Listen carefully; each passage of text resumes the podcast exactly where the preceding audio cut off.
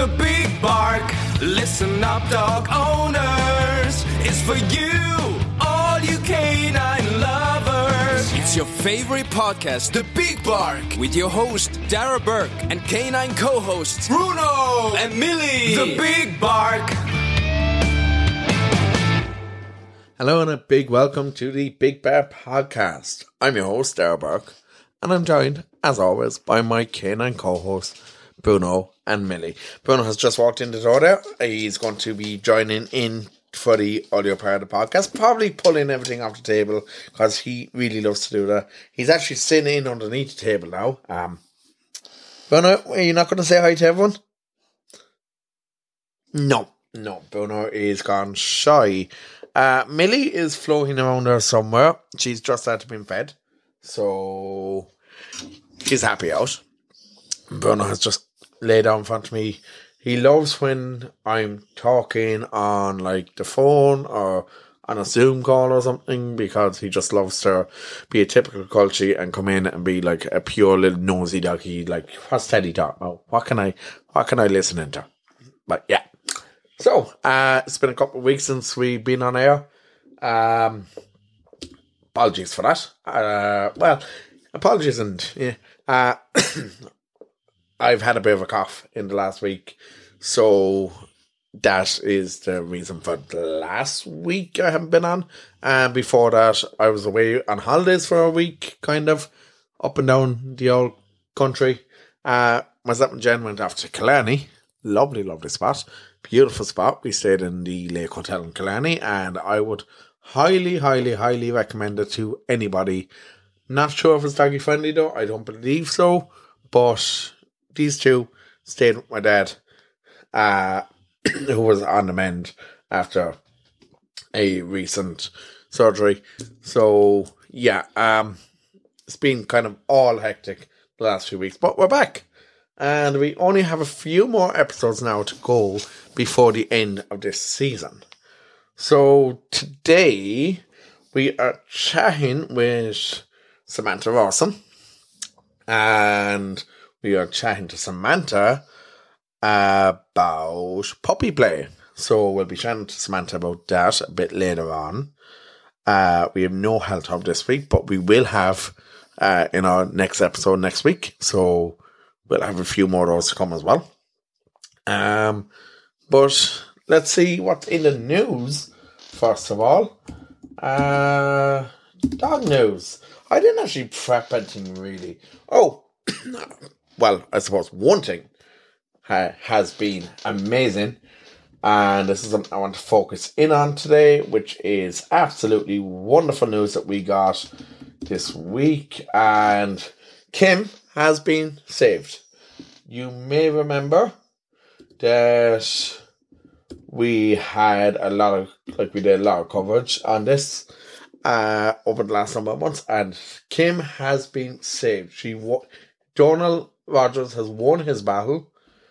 Now he did have to pay the um uh the so and so uh compensation of uh five thousand as well as her fifteen hundred euro legal costs. But the judge in the appeal is said that Mr. Rodgers is able to satisfy the conditions laid down by the court in four weeks. The order to destroy Kim will be permanently stayed. It has been temporarily stayed on the basis that he takes uh, under a certain number of obligations set up by the court. But he's absolutely delighted, and I think at this stage there was no way that this could have actually this point down of Kim could have gone ahead. Uh, when even like celebrities like Ricky Gervais actually intervened and on like and actually gave his support and gave his voice. So we are all absolutely delighted to hear that Kim has been saved. And it is just it's incredible and it means that going forward we might have hope of saving more dogs like this. Fair play to Donal's legal team who offered their services pro bono. Uh, fair play to the likes of Fahma Gunning from Gript Media, who originally broke the story, and everyone along the way who has helped with the GoFundMe, with the with the petition. So everyone that's helped along the way, fair play, and it's just been a long road for Donald, but I do hope that he really has like a nice, enjoyable life now with him, and of course his other doggy as well. Uh, but yeah, that's actually really all the news that we have for doggy news this week. Um, there hasn't been really much else happening. We're getting in the run up to Halloween now, so we'll have our special Halloween episode coming soon. And on that note, actually, we will have. Uh, oh God, I still have this cough, by the way. Uh, not going away. So I won't be doing a very long show today. Uh, yeah, so we will be doing a Halloween episode. We want you all to get in your pictures of your doggies in your Halloween outfits. However scary or spooky they look, please, please go to our Instagram page. All the details are there. Get them in before the 28th of October for your chance to win a 25 euro voucher. That is what we are offering. Not bad. It'll be for one of Ireland's leading pet shops, and we'll have more details on that next week, early next week. So get your pictures in, and we will have more details on the competition early next week. Coming up next, we check the Samantha Rawson about puppies and puppy play and the importance of playing with your puppy and building a bond with your puppy. Stay tuned. Clever Canines on the Big Bark is brought to you by the Canine College, run by champion dog trainer Samantha Rawson, a regular contributor to RTÉ radio and television. Samantha is a certified canine behaviour consultant and with 30 years' experience in the field. She has the knowledge and understanding to help any dog. Our services include individual dog training, from basic to competition standard, assessments, and behaviour consultations. The Canine College is set on five acres with a secure paddock and an indoor classroom. See thecaninecollege.ie or find us on Facebook for more information. And we're back once again on Clever Canines this week, and we welcome back Samantha Rawson. Samantha, welcome back to the show. Thanks, Tara. So we had a good old chat last week about pups in the park and how you handled your own dog in a situation where he was a bit afraid and went in on the van. And we touched a bit on play last week and why it's so important to build a bond with your dog. So we're going to talk a lot more about play today and different ways that you can be creative with uh, playing with your dog. So Samantha, like just to recap, how important is play with your dog? Play for me, Darragh, is is the cornerstone of my relationship with all my dogs. Um, because play is is the magnet that keeps us connected. You know, so so you know when I'm letting my dogs off the lead, I really want them to kind of spin around and look at me and go, "What game are we playing?" Um, so it's all about games and play, and all their training is done through games and play. So in the sports that that I do, which is working trials and even um, some obedience, um, it's all done through play because because that's how you motivate a dog. You know, if a dog wants to work and wants to be with you, then it's not really work at all. Do you know what I mean? If you have fun what you're doing, you're not working, basically, and that goes for dogs as well. So play is, I suppose, play can be described as any kind of positive interaction between you and your dog. So it doesn't have to be through toys. I mean, you know, some dogs will love to play with balls. Some dogs don't love to play with balls. So different breeds will play differently. So, you know, a Labrador might love to go and retrieve a ball, but maybe a pug, you know, because of the shape of his face, doesn't want to play with the ball. So, how do you play with a pug? You know, so so it's really about knowing your dog and knowing, you know, what kind of motivates him or what tickles his fancy, so to speak. So, say if I had a little pug, so maybe a lot of pugs love to kind of chase their tail. Now, chasing your tail isn't really, you know, it's not really a good sport, but you could kind of, you know, scratch their bum. And when they spin around, you could kind of teach them to maybe target your hand. So most pugs are little greedy so and so's as well. So if you use food, you could get them to target your hand and get them to touch things. And then you could transfer that touch onto a little cone or, you know, a stick or anything. So, so if you teach a dog to target using its nose, and then as soon as it does that, you go yes and, and give it a treat. So you're marking the behavior with a yes or a clicker. Um, we could talk about clickers as well if you want. I'll, I'll kind of explain how clickers work. Um, but you're basically marking the behavior you want with a yes, and then you're giving the, the, the dog some food. Um, so with food, so say a dog doesn't want to play with toys specifically, food can become a toy. So if you have a large piece of food, like a big visible treat or a big piece of sausage, it has to be visible to the dog. So again, you get the dog to come and touch your hand. Good, throw the food down the room. It runs after the food. You call it back and then, you know, get it to touch your hand again. So it's basically just playing a game of relay of coming, touching your hand, you throwing the food, it running down the room. As it comes back, you're calling it. So you're doing some recall training while you're doing that. And then it touches your hand again and you throw more food. So that's just called a, a food relay. It's just it's just a, a relay game, really. Um, and then you could incorporate that into getting the dog to run around your legs. You can use food to lure them to run through your legs or to run through your legs and touch something and run back again. Um, so, so play doesn't have to be of any duration either. Play could only be three minutes. So some dogs get bored really quickly. So it's not about the amount of time you spend playing with your dog. It's about the interaction and the level of kind of enjoyment and positivity. So I wouldn't worry at all if the dog is bored after five minutes. That's fine. Um, it, it doesn't matter because you can build it up and build it up and build it up.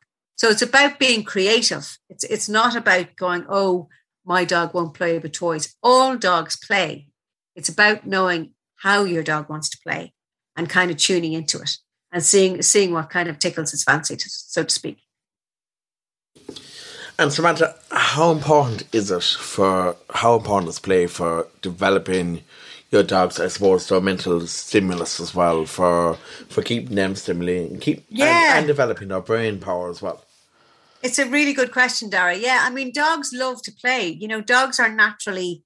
I think the reason why we have dogs is that they bring out the child in us. You know, so so um, you know, dogs are kind of domesticated puppies, if you like, um, that they almost never get to develop into adulthood. So they always have that kind of puppy streak in them. So so they're always kind of up to mischief. And if you can tune into that, it's really important. And and again, you're dead right in that it's really good for mental um, stimulation and emotional stimulation as well, um, and connecting between you and the dog.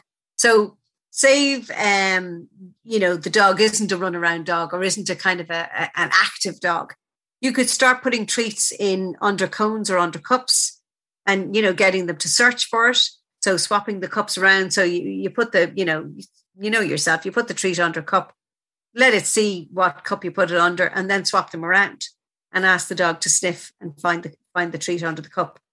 You could show the dog you putting a treat under a cushion and do that a couple of times and then put the dog out of the room, put the dog in the hall, and then hide a treat under a cushion, a different cushion, and bring him in and ask him to go find the treat. So you can do loads of stuff in the house. And, and the other thing is now as well that people will often use bad weather as an excuse not to exercise their dogs. You don't have to go out for a walk in order to exercise your dog. Play is how you exercise your dog in bad weather. So the dog doesn't necessarily have to be put on a lead and taken out in order to be exercised. If you're engaging and you're playing and you're being creative and you're asking the dog to use its nose, or and by using its nose, you're also asking it to use its brain because it has to kind of use its nose and figure out where the treat might be. Um, and then when you're there to go, Ray, super baby boy, you know, that's all building that relationship and building that bond. So, so it's never excuse not to exercise a dog on a rainy day because you don't have to go outside. Yeah, that's very true. There's always like, look, there's always something that you can do in your own house with the dog, even if it's just Yeah. throwing a tennis ball up and down the hall, even for Yeah. a few minutes. Yeah. Like that's what I do with Milly. Uh, Bruno doesn't really bother with balls at all, but Milly like loves just chasing the ball through the house. And, Yeah. But there's another interesting thing that I've come across recently, Samantha, and it's something called, from what I believe, it's called play mats. These mats with all these different buttons Uh, oh right, okay. And each button apparently has this um this different meaning or means a different word, and it's it's something about teaching your dog how to actually communicate through these through these different buttons on these mats. It, it looks really interesting, and I suppose like Okay. te- the, what my point is the technology that's coming out now, like even for dogs, there's all these different new ways to actually, I suppose, have fun with your dog as well, and kind of in, enhance their their like their brain power as well while you're doing Yeah. it. Yeah. I mean, I suppose the thing about kind of um licky mats was was basically licky mats were invented to kind of distract a dog when it's in a stressful situation like the vets. Um licky mats can can be great. Um so and also there, there's um an Irish company, Canine Connectables, which have kind of you know connectable toys that you put treats in and the dog kind of almost pulls the toy apart to find the treat. Um, but I suppose what's really important about play is that you, the owner, are involved. Um, sometimes when when people talk about enrichment toys, it's about giving the dog something to do when it's on its own, which is totally separate from what I'm talking about. I'm talking about the owner being part of it. So I suppose the thing about um, if you're going to give a dog some kind of engagement or toy when it's on its own or when you can't be with it, it's really important to remove that toy when you are with it.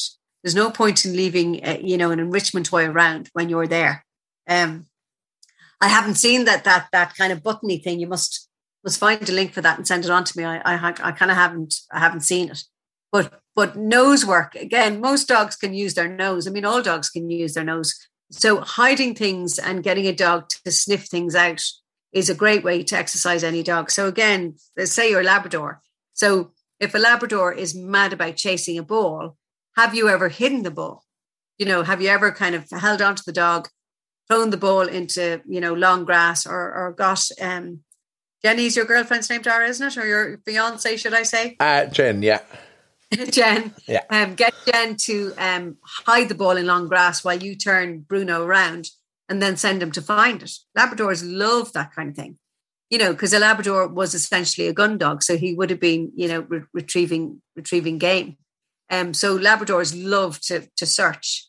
And the great thing about nose work in general, or getting a dog to use its nose, is they tire very very quickly.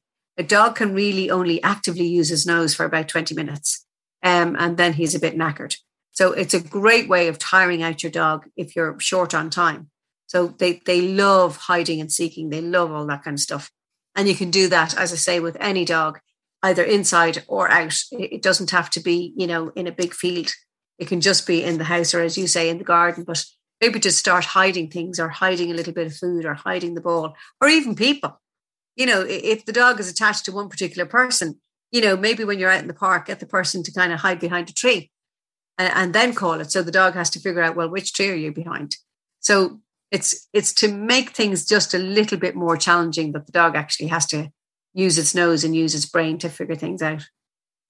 And I suppose as well, like when you mentioned like using their nose there to even find a person they're that they're familiar with, like Mm. dogs will recognize your scent straight away. They they have this Oh, yeah. really really powerful sense of smell. And like Bruno Yeah. is uh Bruno's actually half bloodhound, so Oh he- wow! so he definitely uses his nose a lot more, and you can Yeah. really see him when he's out and about. You can see the full bloodhound mode come out in him. Yeah. Yeah, I mean, you know, um, my sister has Cavaliers and they are great little search dogs. I mean, they will find a ball in any grass anywhere. And again, people think Cavaliers are just little lap dogs, but again, they're, they're spaniels, so so they're gun dogs. So all dogs love to use their nose, but especially any of the type, the spaniels or the gun dog breeds. Um, you know, the Cavaliers are, are great little search dogs, and they love it. So to try and make it more challenging, and, and even with food, you know, instead of just handing dog a treat, kind of show it to him, maybe give him one freebie and then throw the other one into the grass and let him go and find it. You know?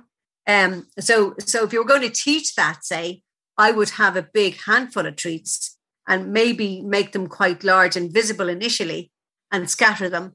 So the dog has some chance of finding something because you've you've scattered a whole handful. And then as the dog gets good at using its nose, then you would make the treats a little bit smaller um, and then you could maybe reduce the amount.